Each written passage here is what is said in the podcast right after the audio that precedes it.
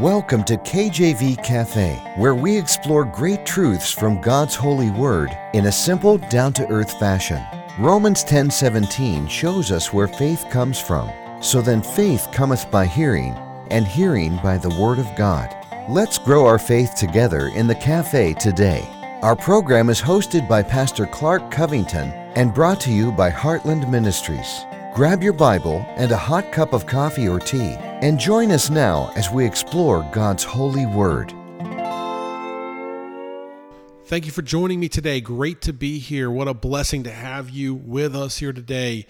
Uh, so thankful to God today for another day, another day to study His Word. His Word is so good, so true, so helpful for us. I need it, amen. And I know that you do too. We all do, amen. And we're so thankful uh, for you to be joining me here today and for the opportunity the Lord has allowed me to preach His word here today. I don't take it for granted. Uh, we are in the book of Proverbs, chapter 18, verse 10. A very powerful v- verse, the book of Proverbs 18, verse 10. Use this verse recently to encourage some young folks that were in a great hardship as a young person, there is a special kind of hardship because it is doubling or dovetailing with ignorance. And that doesn't, doesn't mean uh, anything wrong with a child for being ignorant. They're a child. When I went through hardship as a child, it was much different than going through hardship as an adult because as a child, I didn't understand. Oftentimes, I would assign myself blame, whether right or wrong, and then many times I would relieve myself of blame when cl- clearly I deserved it. But hardship as a child is difficult. And we sent this verse to some young folks. Proverbs chapter 18, verse 10 The name of the Lord is a strong tower, the righteous runneth into it and is safe. The name of the Lord is a strong tower, the righteous runneth into it and is safe. Oh, what a beautiful verse here today. The name of the Lord, L O R D, all capitalized. Our God is strong. Our God has a very um, big focus in His Word on names and His name, the name above all names, the Alpha and Omega, the first and the last, the King of Kings and Lord of Lords, uh, the Creator, the great I am. Amen. And there's so much significance in His name. And I've heard wonderful preaching on the different names of God and how they apply to his characteristics or his traits, what we might call personality traits. He's a spirit, so he's above a personality, but traits of God. Oftentimes in our church house, our little church house, our little storefront building here, we'll sit down, I'll look out and see a bunch of wearied eyed, wearied eyed congregants, those that have been battled. Uh, been battling storms, been battle tested, I should say, been through much, and I will say, God loves you. Let's talk about who God is so you understand how he loves you. Because it's one thing to understand, um, you know, when like someone says, I love you, right? If I walked up to you and I didn't know you and I said, I love you, you may think, oh, that's nice of him, but he doesn't know me and I don't know him. So I don't really know what that means other than some kind of generic love like you see on a card or something. But God's love is deep, it's strong his love is transcends time. It's incredible. His love uh, was for us before we were formed. He knew us. You know, before we were formed in the belly, He knew us. Before uh, we were ever on this earth, He died for us through Jesus Christ on the cross so that we could live. Amen. Um, he He supplied a way to save us uh, in such a miraculous way through the cross, uh, Calvary. Amen. Uh, he loves us deeply. He cares about us. Do you know how you feel when you really care about somebody? Is there anybody out there that you really care about here today? I want you to think about them hurting. How would that make you feel? That's how God feels when you hurt because He cares about you. Example that I thought of um, there was a, a family member of mine that I care a lot about, and that one was getting picked on a little bit by other people uh, not necessarily in my immediate family, but I was a witness to it. And it was a little thing. I think, you know, they were all kind of chuckling, but I saw the look on that family member's face, the anguish and the embarrassment. And it hurt me because I cared about that person or care about that person so much. And uh, it just left a just a sore spot in me. It was it was difficult to describe because it looked like it was nothing on the outside. You know, it wasn't like the the person they were uh, putting down was crying or anything, but I just saw that they were hurting, and it hurt me. Can I tell you here today, when you hurt, that God hurts, that God feels your hurt, that He intimately knows that kind of hurt because He, through the person of Jesus Christ felt all of this suffering, went through all of these things, partook in all of these situations that you have to deal with. He was tempted in all kinds of ways that you are. Uh, he was criticized and mocked for being obedient to his father, as you probably are. If you're following Jesus, certainly you are.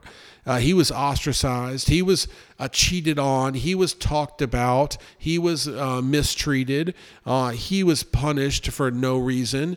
Uh, he was done wrong time and time again. And he was obedient unto God. And part of the reason I believe he was obedient unto the Father is this verse right here is the name of the Lord is a strong tower. Jesus understood the sovereign protection and nature of God, that God is a strong tower. I think of like a prison tower, that big old tower is meant to be imposing, right? It is also meant to serve a purpose, to hold watch.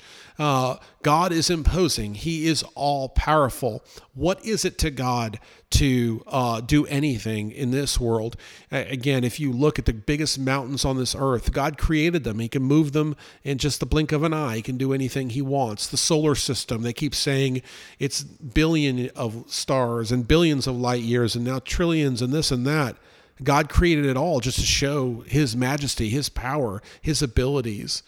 He is all powerful. He is a strong tower, and he does watch after those that love him, those that are his. He watches after them, and he has that strength. And Jesus, I believe, knew that.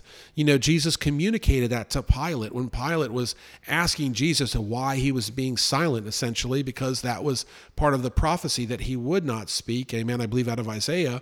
And so Pilate saying, Why aren't you? Saying anything to defend yourself. Don't you know that I could save your life or kill you? And Jesus responds, I'm paraphrasing here, the only power you have is what my Father gave you. He understands that all power of man on this earth is in subject to God and not just man, but also principalities, demons, they're all subject to God. Look through the Bible, read your New Testament, see what the demons do when Jesus comes up. Oftentimes people focus on the healing that Jesus offers, but those demons, they are terrified. They first identify that he's Jesus, the Son of God, and then they beg him, you know, cast me off into the swine, or what are you going to do? Because they know that he has power over them, because God has power over everything. So the name of the Lord is a strong tower. Jesus Christ knew that walking this earth, and we have to understand understand that too. Paul comes to mind. What suffering Paul had to endure uh, for Jesus Christ. And yes, he ha- was a persecutor of Christians when he uh, was Saul and not Paul before his Damascus experience. Uh, but you know what? Once he was saved, amen, he became totally different. Uh, he became Paul, became a new man. He, he uh, is responsible for the doctrine that we follow in our Bible because he is the apostle to the Gentiles. And he went through so many hardships only because I believe that he also understood that the name of the Lord is a strong tower, that God himself allowed him to go through these hardships as a testimony to what God would preserve him through. If you get into the nitty gritty about how many times he was whipped with a cat of nine tails and how many times people typically were whipped that way and would die, he had threefold the experience that would kill most. Uh, shipwrecked, you know, again, he, most people would be dead and he wasn't uh, stoned, most people would have been dead. And again, it's a testimony. You know, that wasn't coincidence that he kept living. That was God's sovereign will and sovereign strength. And yes, God put him through the ringer, amen. But God also showed him heaven, as the scripture says, that he was called up there to the third heaven and that he got to see it. And that it wasn't lawful for him to see it because if he had explained what he had seen, people would have inevitably started worshiping him and making him into a deity and so forth. And he would have gotten a big head. He couldn't have done that. So he couldn't spoken of it, but God allowed him to see it because God wanted to show Paul his power in such a way. Not that much different than, come to think of it, than Jesus on the Mount of Transfiguration. And God showed uh, Jesus uh, uh, in on the Mount of Transfiguration, uh, Moses and Abraham, and it was just incredible uh, what happened there. And so, what do we see? We see God's power. Amen. God's incredible power. He is a strong tower. Uh, imagine a tower that you cannot build build and you cannot tear down.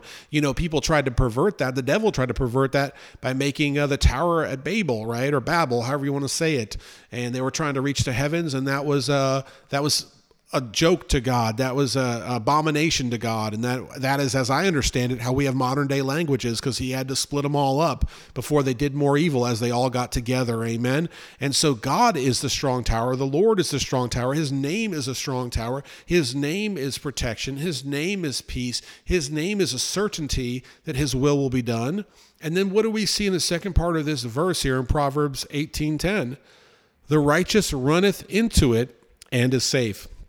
Now, when I've read this before, sometimes I think in my mind, I'm just reading it quickly, it's the righteous running to it, right?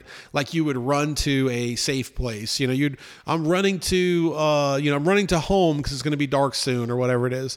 Uh, but no, the righteous runneth into it. They, they get into that strong tower. And when you're in the tower, then you are then with the Lord and you are safe. And so the idea here is uh, the same way that the, the, the Lord Jesus explains, uh, like having that, that mother hand and, and taking the, the Israelites and, and, and God's chosen people under his wings and, you know, and, and protecting them under his wings. And there's other references in the Bible to God being a buckler, a shield, and a mighty fortress. Uh, all of these things describe God's protection, right? Present protection. It doesn't say that people run to it or people think about it or people wish they could get there. It says the righteous runneth into it. But what's the precursor? It doesn't say everyone runs into the tower. It doesn't say the wicked run into the tower and are protected. You know, the wicked would like that doctrine to be out there, that they could live in their sin and still run into the tower and be protected but and and maybe even go to church or practice some kind of good works and say, "Oh, I can run to the tower and be protected." No, it says the righteous runneth into it. And as I've described over and over again on this program, we do not inherently uh, exhibit any righteousness. We are not righteous. Our works, the Bible says, are like filthy rags, like a dirty gauze pad. Um, nothing that we can do is righteous or good. You could say, well, Brother Clark, I, I went out and I fed the homeless last week. Was that not righteous? Well, no. If you did it for credit, the Bible says you already got your reward. Uh, the idea that our that we can be righteous without God is an affront to God. It, you're shortchanging God and you're shortchanging the work on the cross. The righteous that we have only comes through Christ Jesus. And when we accept Jesus as our Lord and Savior, then we are made righteous. And so when we, I see this as when we live for God, we are exhibiting His righteousness. The Bible, Jesus says in the Word, if you love me, keep my commandments. Amen. Um, in the and the, one of the commandments is love the Lord with all your heart, mind, soul, spirit, and so forth. How can you do that if you're living in sin? Amen. So you're living righteously, and as you're living righteously, you run into the tower. And then the final part of this proverb here, Proverbs 18:10, and you're safe. It says, "The name of the Lord is a strong tower; the righteous runneth into it and is safe." That means safe. You know, look how great is that? We all want security, we want safety, we all fear what we don't know, and God's let us know that, hey, we won't know the future other than what's in His Word, but we will know this one thing we'll be safe. We'll be safe with Jesus Christ, we'll be safe with our Lord and Savior why not turn to your safety, to your high tower today? Turn to God for your safety, for your protection. Stay close to Him and watch as He works that, gets rid of that spirit of fear and works that spirit of calm peace in your life that only He can do. Let's thank Him in advance for what He's going to do as we go to our high tower. What a great God we serve. Thank you so much for listening. Take care. God bless, and amen.